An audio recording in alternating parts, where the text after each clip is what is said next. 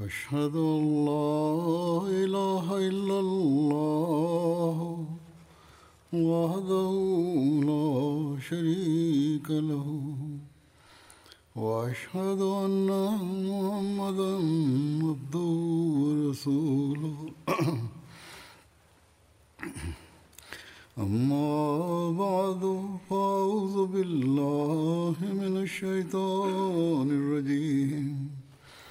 بسم الله الرحمن الرحيم. الحمد لله رب العالمين. الرحمن الرحيم. مالك يوم الدين.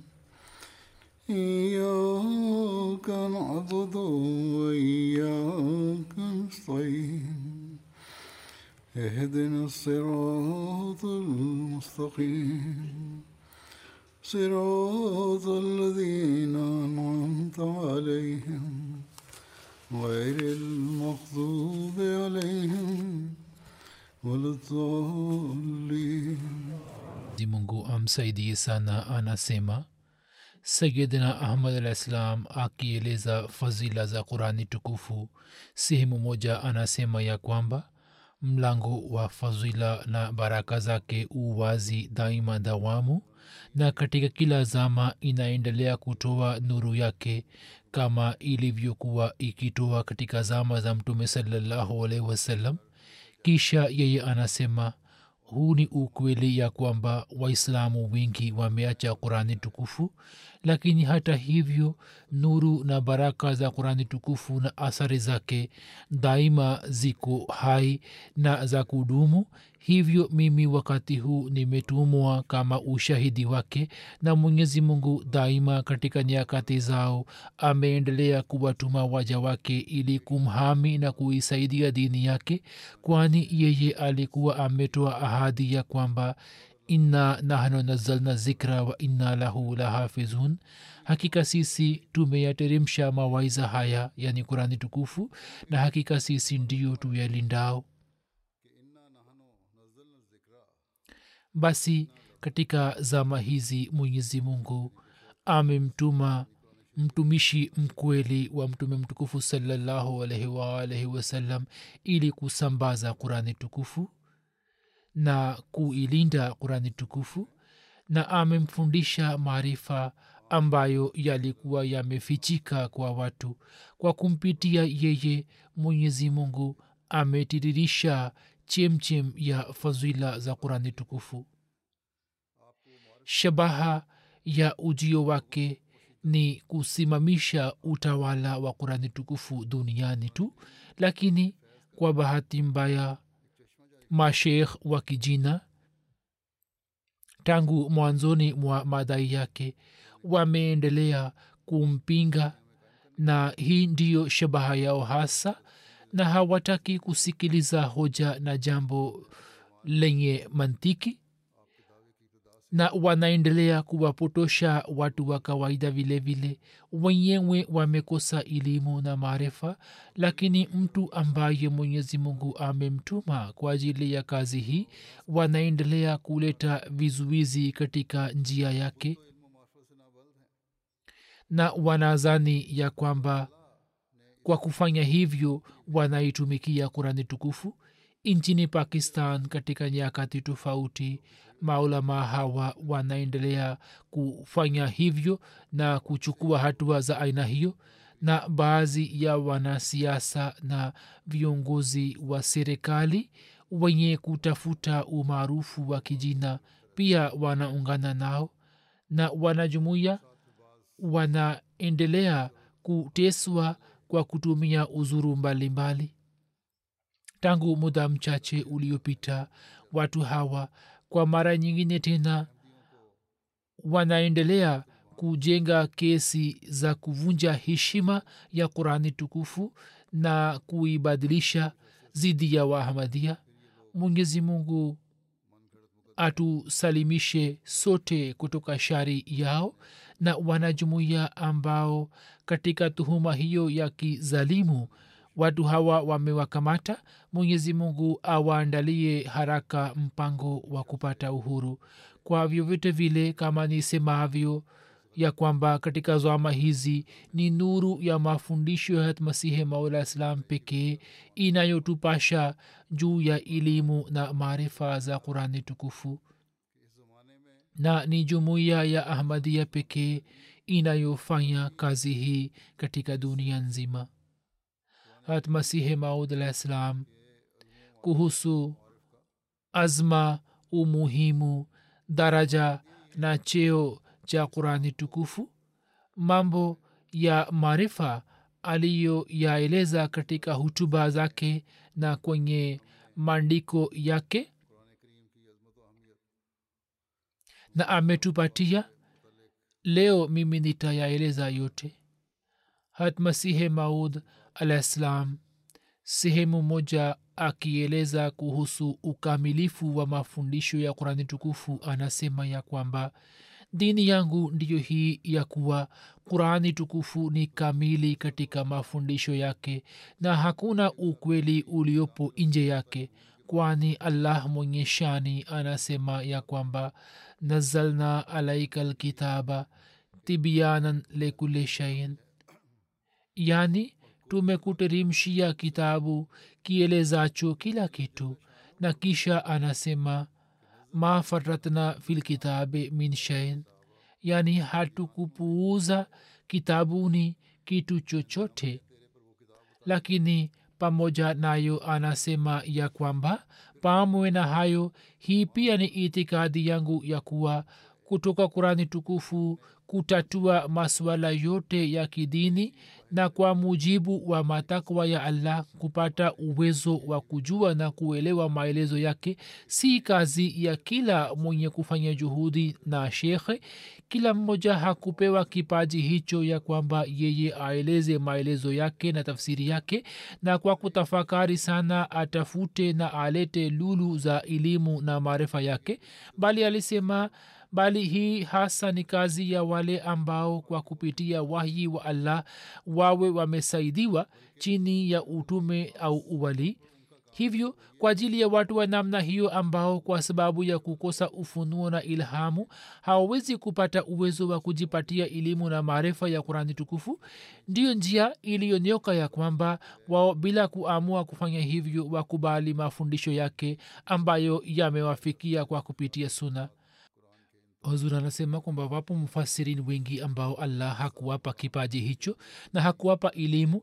Basi hii ni kazi yao kwamba wale ambao ni mufasirini wa zamani na ni watukufu ambao walikuwa watu wenye kukanyaga uchamungu maimamu wetu wa zamani ambao wameandika maelezo ya kurani tukufu wafuate mafundisho yao na badala ya kutoa nukta zisizofaa wajitahidi kufuata elimu ya kurani tukufu na watende ipasavyo.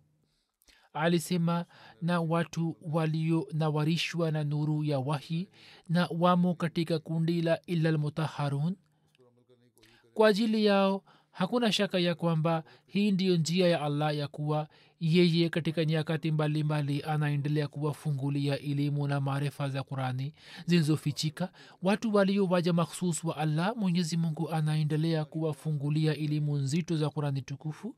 Na jambo hilo yeye anathibitisha juu yao ya kwamba mtume wasallam hakutoa kamwe mafundisho ya ziada. Baadhi ya watu wanasema katika hadisi amesema hivi na vile lakini mwenyezi mungu anapojalia elimu na maarifa ya qurani tukufu hiyo inatuambia ya kwamba mtume saa salam hakusema jambo lolote ambalo ni nje ya qurani tukufu.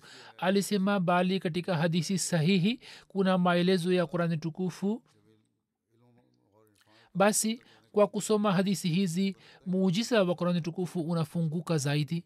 Hadisi zipo na ndani yake zinapatikana ishara ambazo zinaeleza maelezo ya aya mbalimbali. Hivyo kwa kusoma hadisi hizi mada ya kuna tukufu inafunguka zaidi juu yao na alisema pia ukweli wa aya hizi zilizobayana unafunguka juu yao na unakuwa wazi juu yao kama asemavyo allah ya kwamba hakuna kitu kilicho nje ya kurani tukufu. Katika zama hizi mwenyezi mungu amemtuma hatmasihi maula islam ili yeye atupatie elimu na maarifa ya qurani tukufu. Kisha akieleza jambo hili ya kwamba njia ya awali ya mwongozo ni kurani tukufu hatmasihi maula salam anasema dini yangu ndiyo hii ya kwamba kuna vitu vitatu ambavyo kwa ajili ya mwongozo wenu allah amewapatieni. Awal ni kurani tukufu ambamo kuna zikri ya tauhidi na jalali na azma ya allah na ambamo hukumu imetolewa kuhusu hitilafu ambazo zilikuwa zikipatikana kwa mayahudi na wakristo kama vile hitilafu na kosa ya kuwa isa bin mariam aliuawa kwa kusulubiwa na yeye akapata laana na hakunyanyuliwa kama manabii wengine walivyonyanyuliwa yaani kama ilivyo nadharia ya mayahudi ya kwamba mwenyezi mungu hakumjali had isa ukaribu wake na upendo wake. Allah alisema kwamba tuhuma hiyo ni batili na pia alisema kwamba alisema ya kwamba imekatazwa katika kurani tukufu ya kwamba nyini min ghairi ya allah msiabudu chochote msiabudu binadamu wala mnyama wala jua wala mwezi wala niota wala sababu yoyote nyingine wala nafsi yenu. Katika kurani tukufu allah ametukataza kufanya ushirikina wa kila aina na ameeleza wazi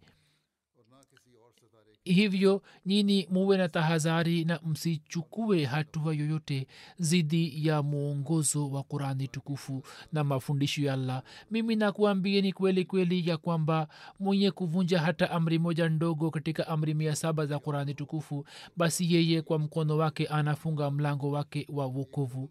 Hakika qurani ndiyo iliyofungua njia za uokovu wa kweli uliokamilika na baki yote ni kama vivuli vyake. Kwa hiyo someni qurani tukufu kwa kufikiri na ipendeni sana. Kupenda ambako hamjakipenda chochote. Sababu ni kama alivyoniambia mwenyezi mungu katika ilhamu. Mungu ameniambia kwa ufunuo kwamba alkhairu kulluhu fi lquran heri zote zimo katika qurani tukufu tu. Na haya ndiyo kweli. Ole kwa wale ambao wanatanguliza juu yake vitu vingine. Hakika kurani tukufu ni chemchem ya kufaulu kwenu na wokovu wenu wote. Hapana haja yoyote katika haja za dini yenu ila mtaipata katika kurani tukufu. Kurani tukufu ndiyo itakayosadikisha au kukazibisha imani yenu siku ya kiama na min ghairi ya kurani tukufu hapana kitabu kingine chini ya mbingu kinachoweza kuwaongozeni bila ya njia ya kurani tukufu. Mtu ambaye haya ni mafundisho yake na mtu ambaye awasihi waumini wake. Je yeye anaweza kuleta mabadiliko katika kurani tukufu? Watu hawa wanapaswa kutumia akili yao. Kisha alisema mwenyezi mungu amewafanyeni hisani kubwa kuwapeni kitabu kama kurani tukufu. Na waambieni kweli kweli ya kwamba kitabu mlichosomewa lau kama wangalisomewa wakristo basi wasingaliangamia na neema hii na mwongozo huu mliopewa nyini lau kama wangalipewa mayahudi badala ya taurati? Baadhi ya madhehebu yao wasingalikataa siku ya kiama basi muienzi neema hii mliyopewa hii ni neema ipendwayo sana na ni hazina kubwa. Lau kama isingekuja kurani tukufu dunia yote ingalikuwa sawa na kipande kichafu cha nyama kurani tukufu ni kitabu cha mwongozo ambacho mbele yake miongozo yote mingine si kitu chochote. Alisema kwamba mletaji wa injili alikuwa roho mtakatifu aliyezwihiri kwa sura ya njiwa ambaye ni ndege mnyonge na dhaifu hiyo inayosemwa kwamba jibril alah alikuja juu ya isa bin mariam katika sura ya njiwa. Alisema kwamba huyu ni ndege dhaifu hata paka anaweza kumkamata.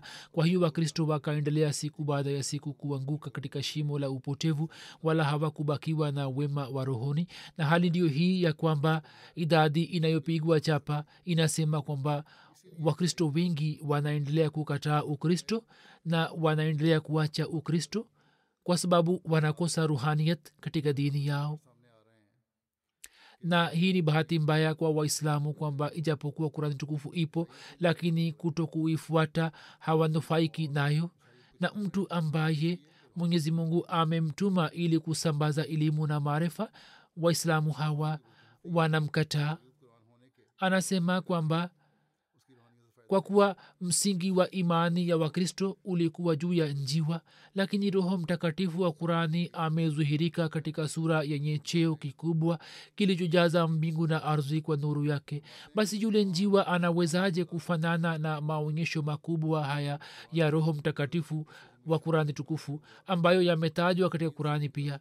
Kurani tukufu inaweza kumtakasa mtu katika wiki moja tu? Mtu akifuata kikamilifu katika wiki moja kurani inaweza kumtakasa. Yaani kurani tukufu inaweza kuwafanyeni kama manabii. Yaani kama nini msiikimbie.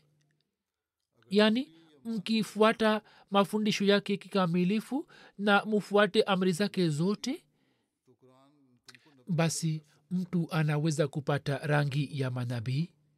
Ni daraja kubwa ambayo kwa kupitia baraka za kurani tukufu mtu anaweza kuifikia.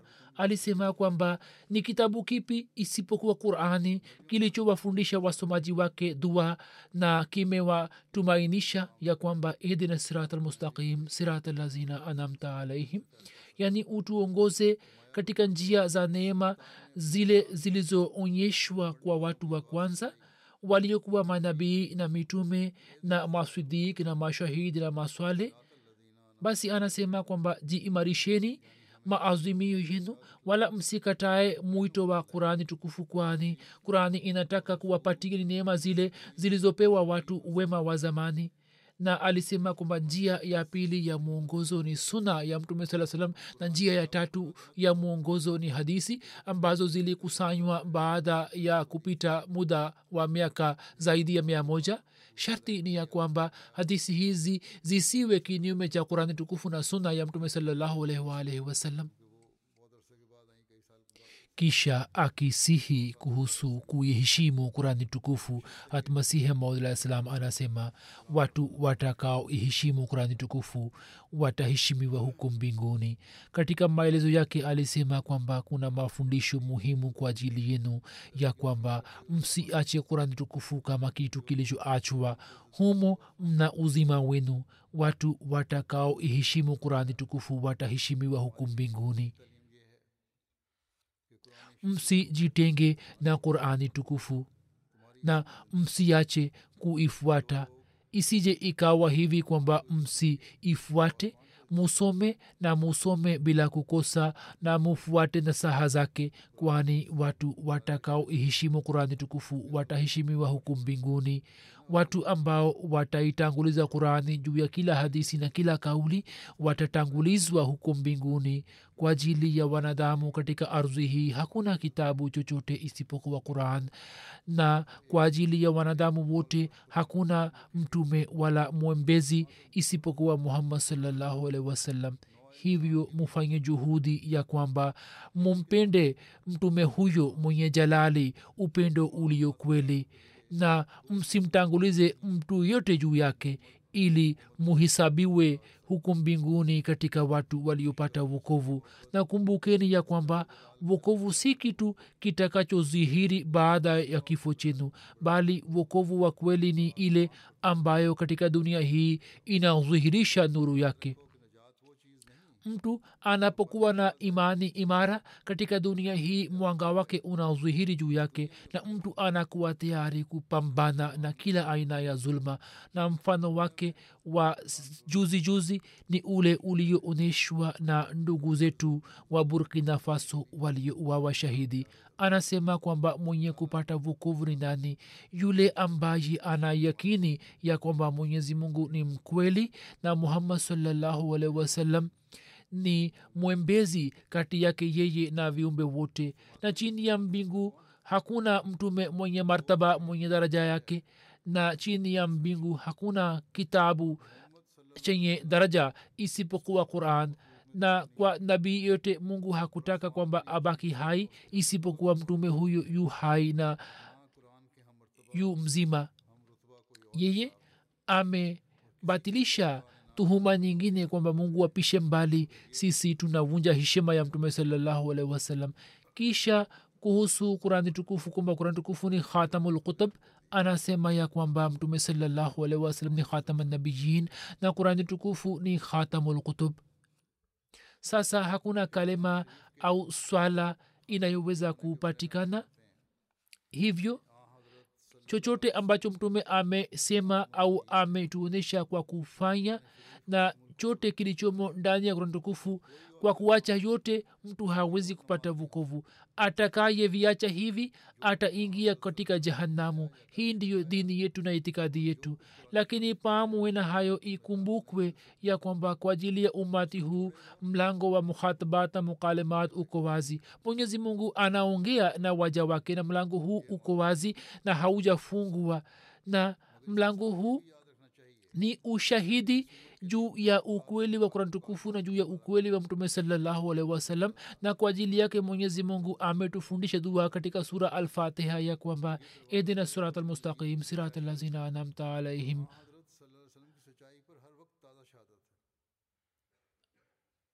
اهدنا الصراط المستقيم صراط الذين أنعمت عليهم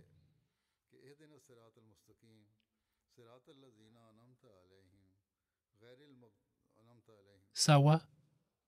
Alisema ya kwamba kwa ajili ya njia ya anamta alaihim dua aliyotufundisha kwa ajili ya njia ya anamta alaihim dua aliyotufundisha humu kuna ishara ya kupatikana ukamilifu wa manabii na ni zwahiri ya kwamba ukamilifu ambao manabii walipewa ulikuwa ni ukamilifu wa maarifa ya allah.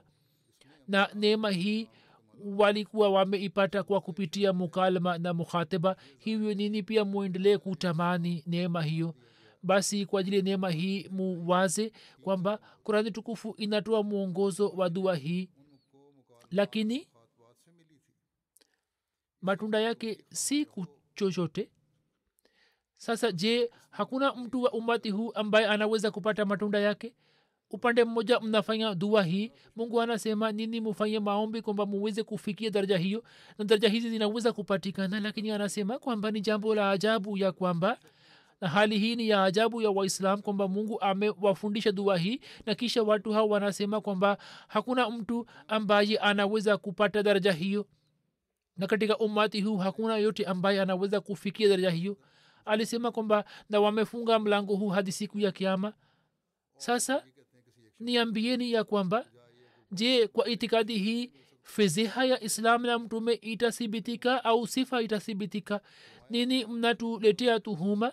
Halafu mutuambie kwamba nini mnafunga mlango huu na mungu amefundisha dua hii lakini hata hivyo nini mnafunga mlango wake? Sasa nani anavunja heshima ya islam? Alisema mimi nasema kweli kweli ya kwamba mtu ambaye ana itikadi hii yeye anazwalilisha islam na yeye hakuelewa kiini cha sheria.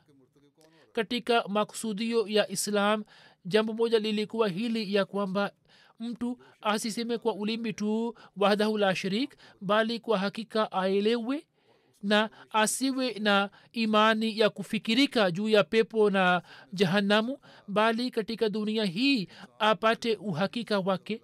Yani awe na mema ambayo kwa kupitia kwayo maisha yake yawe mfano wa peponi na mazambi ambamo watu washinzi wamejiingiza yeye apate vukuvu kutoka kwake. Alisema hilo lilikuwa ni kusudio lenye shani la islam na ndiyo kusudio hasa na ni kusudio tukufu ambalo hakuna kaumu inayoweza kuonyesha mfano wake katika dini yake.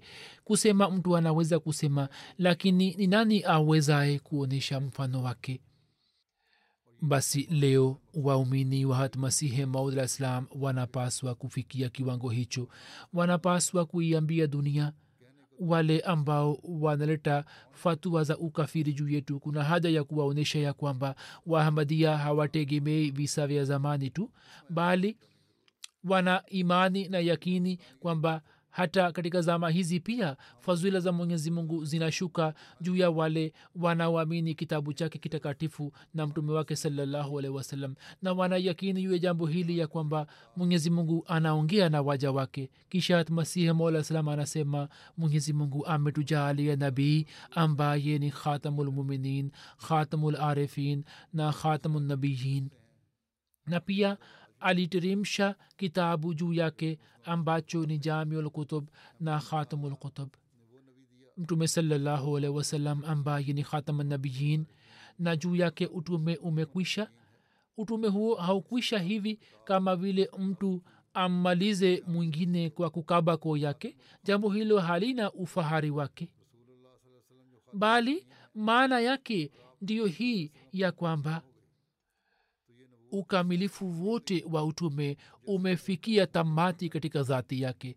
Yaani ukamilifu mbalimbali ambao kuanzia adam hadi masih ibni maryam manabii walikuwa wamepewa mwingine akapewa ukamilifu mwingine na mwingine akapewa ukamilifu mwingine. Sifa hizi zote zilijumuishwa katika zati ya mtume saa salam na yeye akawa hatamanabiyin yani mbora wa manabii. Na hivyo ndivyo mafundisho yote na naswaha na maarifa zilizokuwa zikipatikana katika vitabu mbalimbali zikaja kumalizika katika kurani tukufu na hapo kurani tukufu ikawa khatamulkutub kisha anasema kwamba neno la khatamanabiyin ambalo limetumika kuhusu mtume salallahu wasalam lenyewe linataka na katika neno hilo hilo imeendikwa ya kwamba kitabu kilichoshuka juu ya mtume salallahu wasalam pia kiwe khatamulkutub na kiwe na sifa zote njema ndani yake.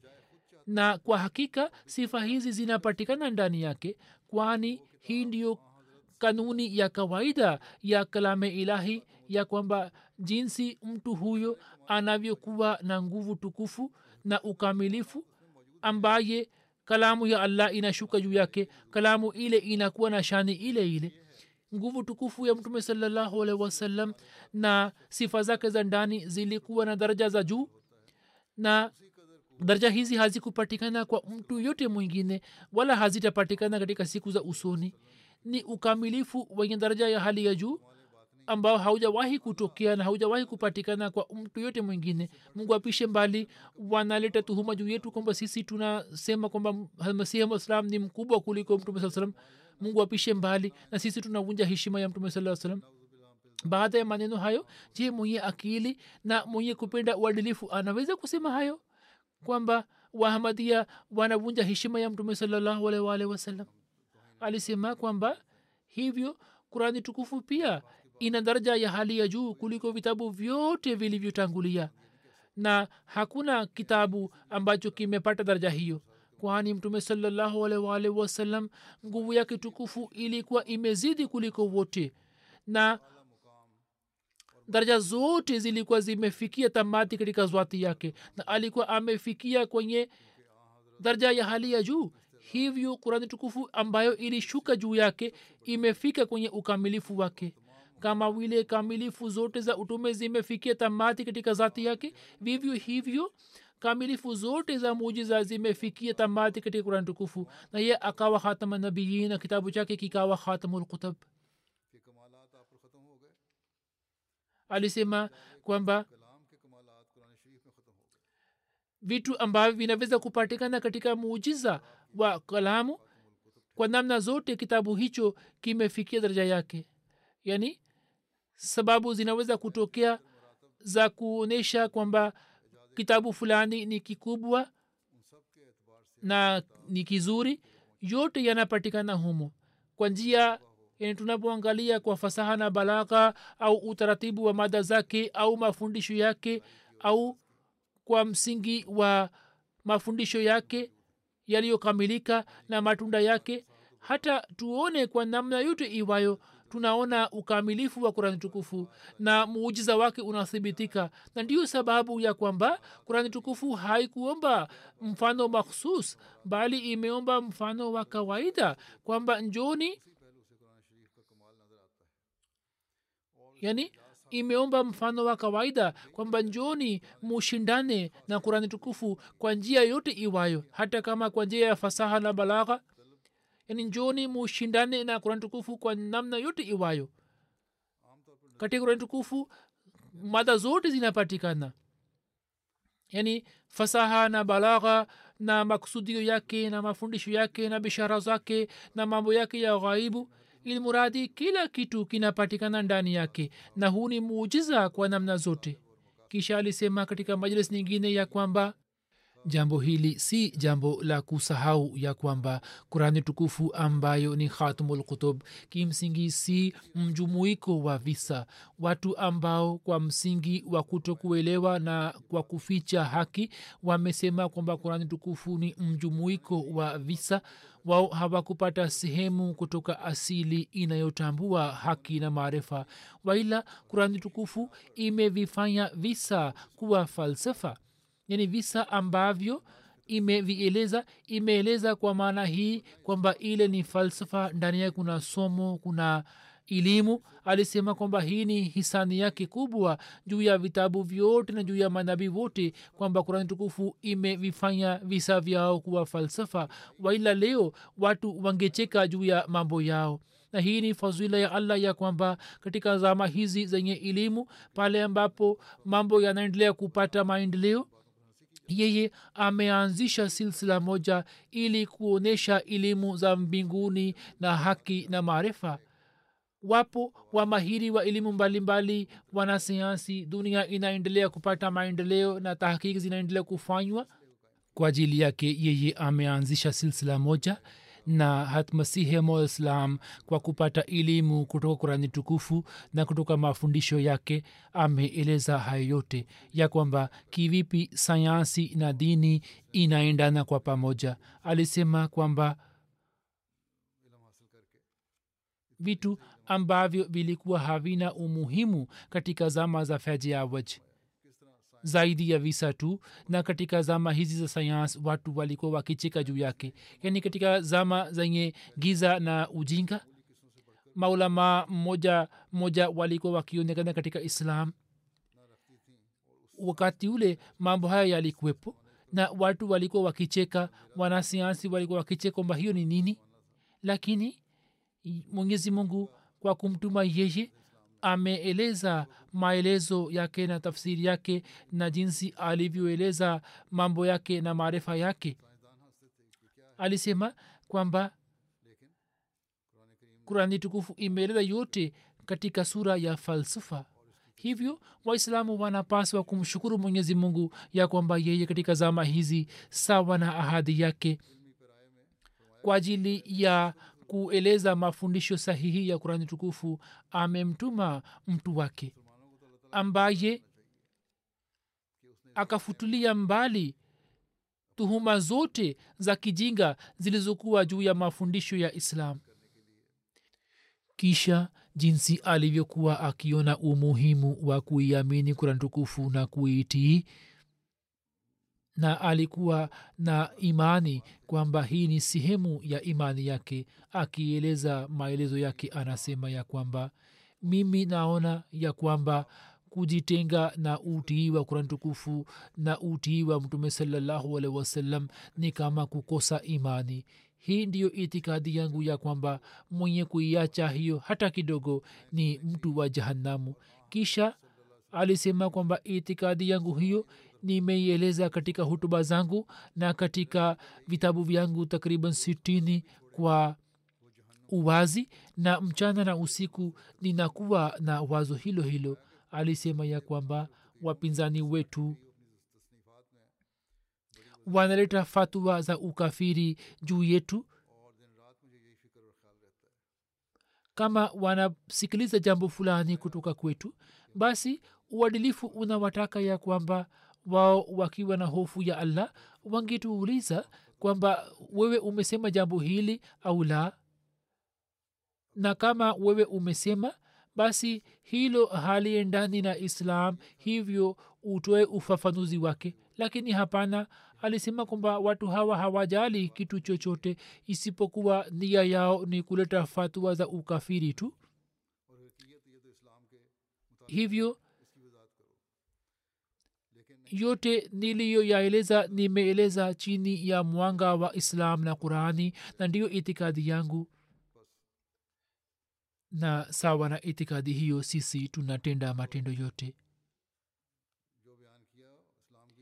Kisha akieleza ya kwamba kurani tukufu na kanuni ya kudra vinaendana kwa pamoja anasema kwamba kurani tukufu ina mafundisho matakatifu yaliyokamilika yanayolea kila tawi la mti wa binadamu. Na kurani tukufu haitoi msisitizo juu ya jambo moja tu bali mara inatoa mafundisho ya msamaha. Sharti ni kwamba kutoa msamaha kuwe na mantiki na hikima ndani yake na mara inasema kwamba mkosefu apewe azabu? Mara inatoa mafundisho ya msamaha na mara inatoa mafundisho ya kuwapatia wakosefu adhabu hivyo kurani tukufu ni sura ya kanuni ya mwenyezi mungu ambayo ipo mbele ya macho yetu. Jambo hili lina mantiki kwamba kauli na amali ya allah viendane kwa pamoja. Yani jinsi tunavyoona amali ya mungu katika dunia hii ni muhimu kwamba kitabu chake pia kieleze mafundisho yake.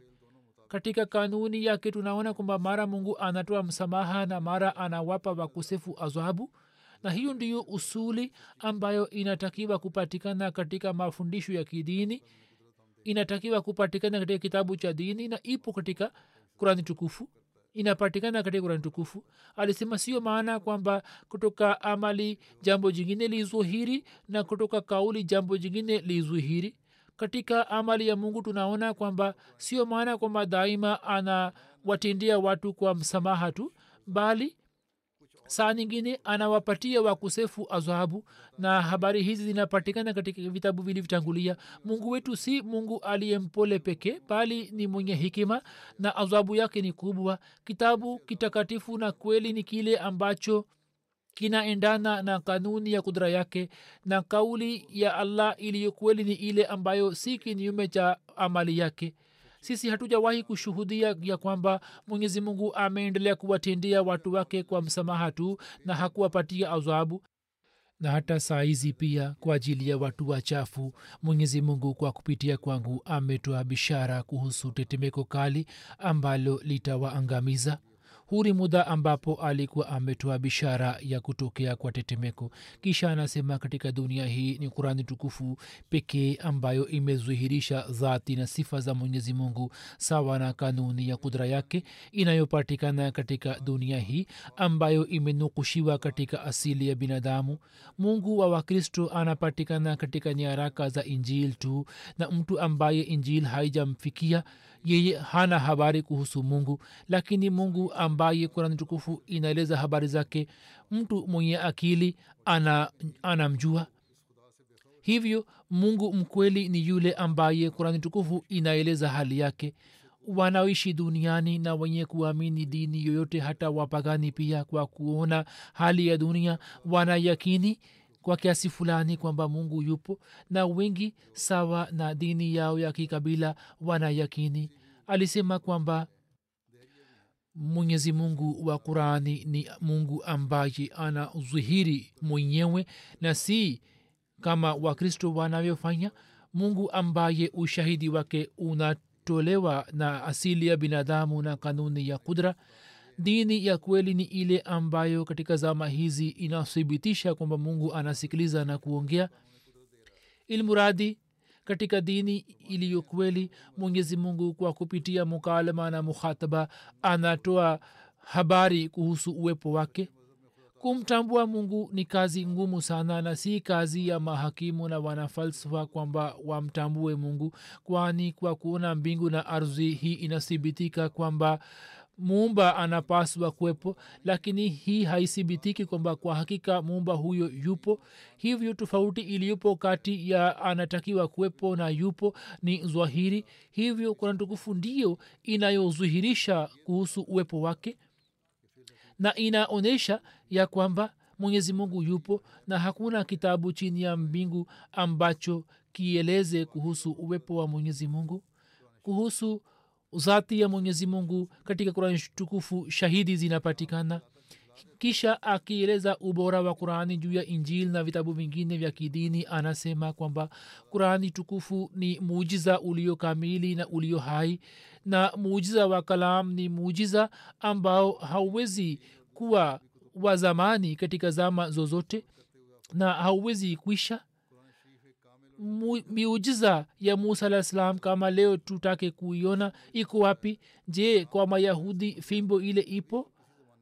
Na katika fimbo ile kuna nguvu ya kubadilika katika nyoka na kadhalik hivyo miujiza yote iliyotokea kwa manabii mbalimbali pamoja nao miujiza ile pia ilikwisha.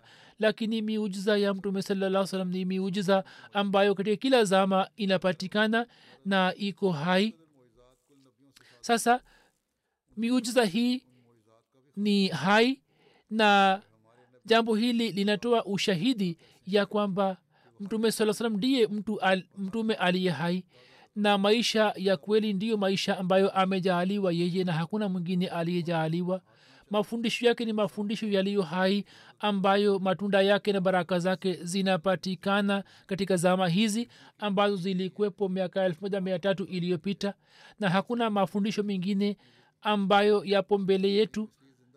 Mafundisho ambayo mwenye kuyatenda aweze kudhai kwamba baraka zake na matunda yake na fadhula zake amepewa yeye na ye amekuwa ayatullah. Lakini sisi kwa fadhili ya allah tunaona mfano wa baraka matunda na athari za mafundisho ya kurani tukufu katika zama hizi.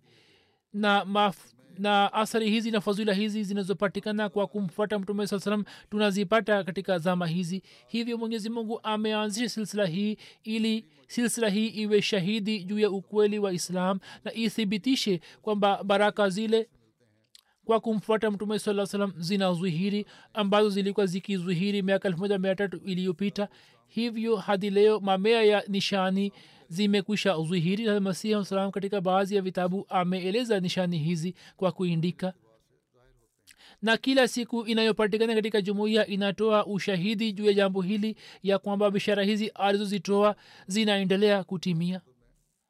Kisha masihi maud salam anasema kwamba mimi nimewaita viongozi wa kila kaumu na kila dini kwamba waje kushindana nami na waonyeshe nishani ya ukweli wao.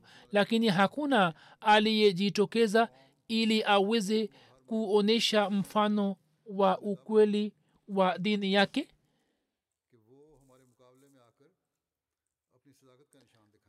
Sisi tunaamini kwamba kalamu ya allah ni muujiza uliokamilika na madai yetu na yakini yetu ndiyo hii kwamba hakuna kitabu kinachosimama mbele yake. Mimi nasema kwa nguvu zangu zote ya kwamba wao waeleze amri yote ya kurani tukufu ambayo katika sehemu yake ni nishani na muujiza. Kwa mfano angalini mafundisho yake ambayo ni muujiza. Na mafundisho haya yameendana na nizamu ya mwenyezi mungu na asili ya binadamu na hakuna mafundisho yanayoweza kusimama mbele yake. Mafundisho ya qurani tukufu ni mafundisho yaliyokamilika na mimi kwa kuweka mbele yenu kipengele kimoja cha mafundisho yake nathibitisha kwamba mafundisho ya qurani tukufu yana daraja ya juu na ni muujiza. Alisema kwamba mafundisho ya taurati yani mafundisho ya taurati yametoa msisitizo juu ya kulipiza kisasi kama vile jicho kwa jicho na jino kwa jino. Na upande mwingine mafundisho ya injil usisitizo wake wote ni juu ya af na subira na kuvumilia. Na pia imeelezwa kwamba mtu akikupiga juu ya shavu lako moja basi ugeuze shavu lako la pili kwake na akikupeleka maili moja mbele uende naye maili mbili akikuomba shati umpatie kanzu. Na katika kila mlango kwenye mafundisho ya torayat na injil mtaona jambo hili kwamba torayat inachagua kipengele cha ifrat na injil inachagua kipengele cha tafrit. Lakini kurani tukufu inatoa mafundisho yenye hekima na mafundisho ya katikati. Hivyo mnaposoma mafundisho ya qurani tukufu mnaweza kuelewa kwamba kurani tukufu inatoa masomo sawa na wakati ijapokuwa tunakubali kwamba kitovu cha mafundisho yote ni kimoja lakini hakuna mwenye kukataa ya kwamba katika taurat na injil kila kitabu kimetoa msisitizo juu ya kipengele kimoja kimoja lakini kurani tukufu imetoa mafundisho ambayo yanaendana na asili ya binadamu. Hivyo kusema kwamba kwa kuwa taurat inatumia ifrat hivyo haitokani na allah jambo hilo si sahihi. Torayat imetoka kutoka kwa allah. Jambo la kweli ni ya kwamba sawa na haja za wakati ule mafundisho ya namna hiyo yalikuwa hayakufaa. Na kwa kuwa torat na injil zilikuwa zikihusika na muda maalum na zama maalum yaani mafundisho ya katikati tuliyopata saizi wakati ule katika zama zile yalikuwa hayafai na wakati ule mafundisho ya taurat yalikuwa yakifaa na kwa kuwa taurat na injil zilikuwa kwa ajili ya zama zile tu zilikuwa makhsus kwa watu wale hivyo katika mafundisho yale vipengele vingine havikuzingatiwa lakini kurani tukufu kwa kuwa ilikuwa kwa ajili ya dunia nzima na watu wote wa dunia hivyo ikaja na mafundisho ambayo yalikuwa sawa na asili ya binadamu. Na hiyo ndiyo hikma kwani maana ya hikma ni kwamba wazusha fi mahalehi yani kutumia kitu fulani juu ya wakati wake hivyo hikma hii kurani tukufu ndio iliyotufundisha torayat kama nilivyoeleza ilikuwa ikitumia ukali na ilikuwa inaongeza nguvu ya kulipiza kisasi na injil inatoa msisitizo juu ya msamaha usiofaa. Kurani tukufu imetoa mafundisho ya katikati ikisema kwamba jazau sayiatin sayiatun misloha faman afa wa aslaha fa alallahi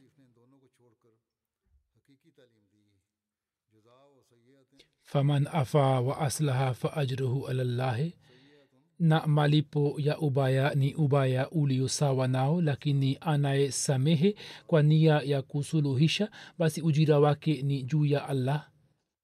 Sayidina ahmad alah salam alithibitisha ubora na uzuri wa kurani tukufu juu ya dini zingine zote kwa ushujaa na ujasiri.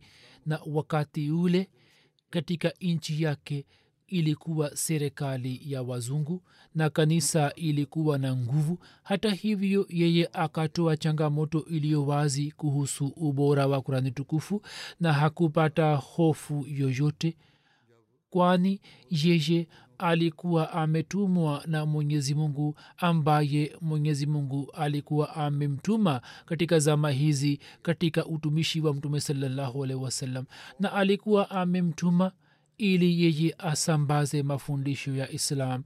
Na hicho ndicho tunachoshuhudia kwenye vitabu vyake na mafundisho yake na ni kitu ambacho jumuiya ya ahmadia inaendelea kukisambaza mbele. Na wenye kuleta tuhuma juu ya ahmadiyat wanasema kwamba waahmadia wanabadilisha kurani tukufu na wanavunja heshima yake. Kisha akieleza umuhimu na haja ya kurani tukufu anasema ya kwamba kuna dalili kubwa juu ya haja ya kurani tukufu ndiyo hii ya kwamba vitabu vyote kabla ya kurani tukufu kuanzia kitabu cha musa hadi injil vinahutubia wana wa israel tu na vinasema kwa maneno yaliyo wazi kwamba miongozo yao si kwa ajili ya watu wote bali ni kwa ajili ya wana wa israel tu lakini shabaha ya kurani tukufu ni kusuluhisha dunia nzima na imewahutubia watu wote na imesema kwamba qurani imeshuka kwa ajili ya wanadamu wote na shabaha yake ni kufanya islah ya watu wote. Na katika mafundisho ya quran na taurat kuna tofauti kubwa. Kwa mfano taurat inasema kwamba msimu wake damu na quran pia inasema kwamba msimu wake damu. Na inaonekana kwamba amri hii imejirudia katika qurani tukufu lakini hiyo haiko bali amri ya torayat inahusika na wana wa israel na inawakataza wana wa israel kumwaga damu na amri hii haihusiki na watu wengine lakini amri ya kurani tukufu inahusika dunia nzima na inawakataza wanadamu wote kumwaga damu.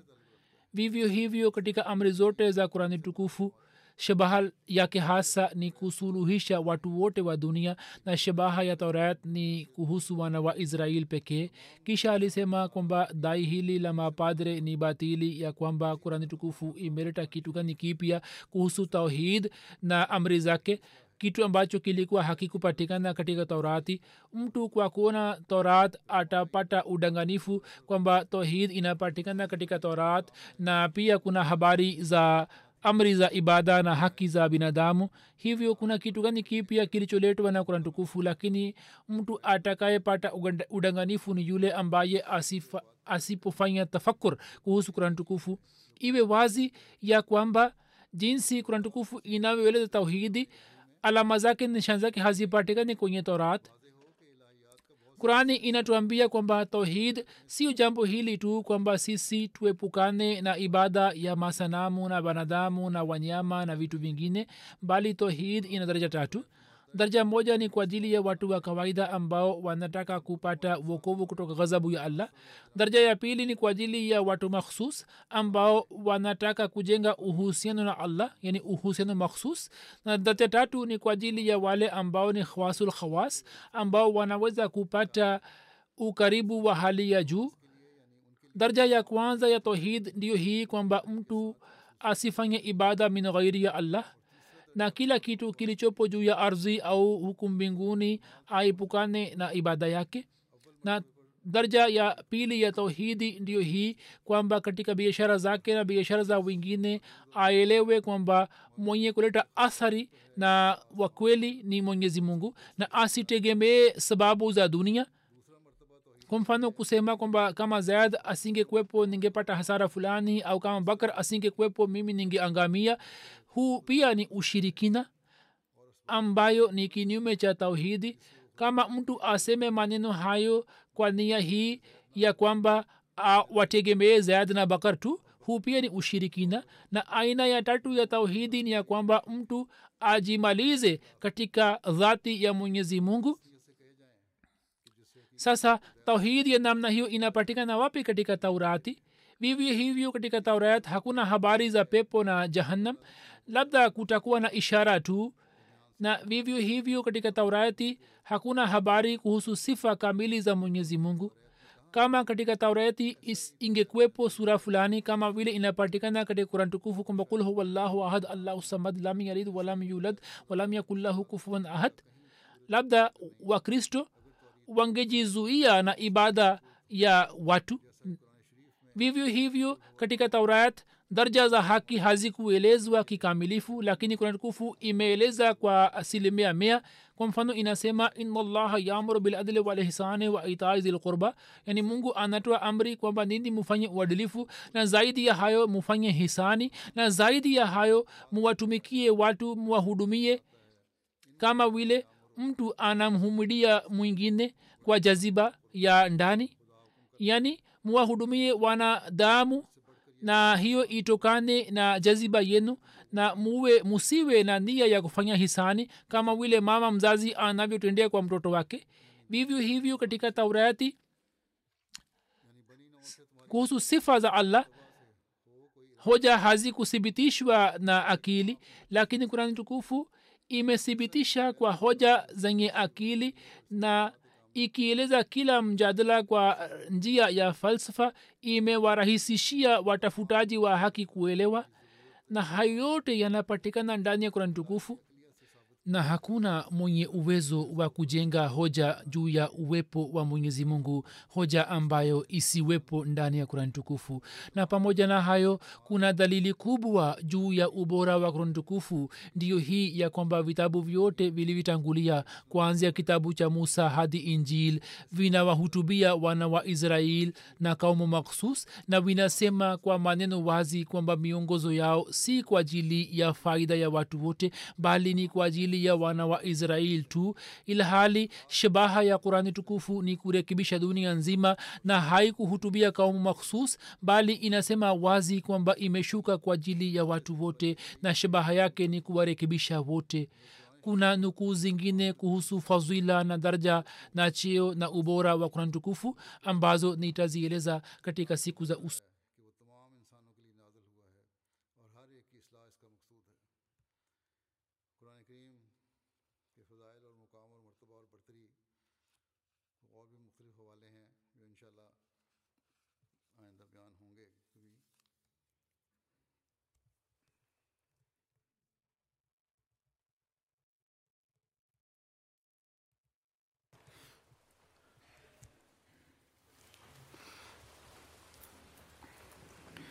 الحمد لله الحمد لله نحمده ونستعينه ونستغفره ونؤمن به ونتوكل عليه ونعوذ بالله من شرور أنفسنا ومن سيئات أعمالنا.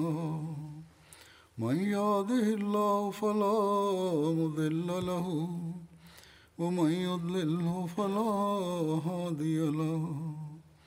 ونشهد أن لا إله إلا الله. ونشهد أن محمدا عبده ورسوله.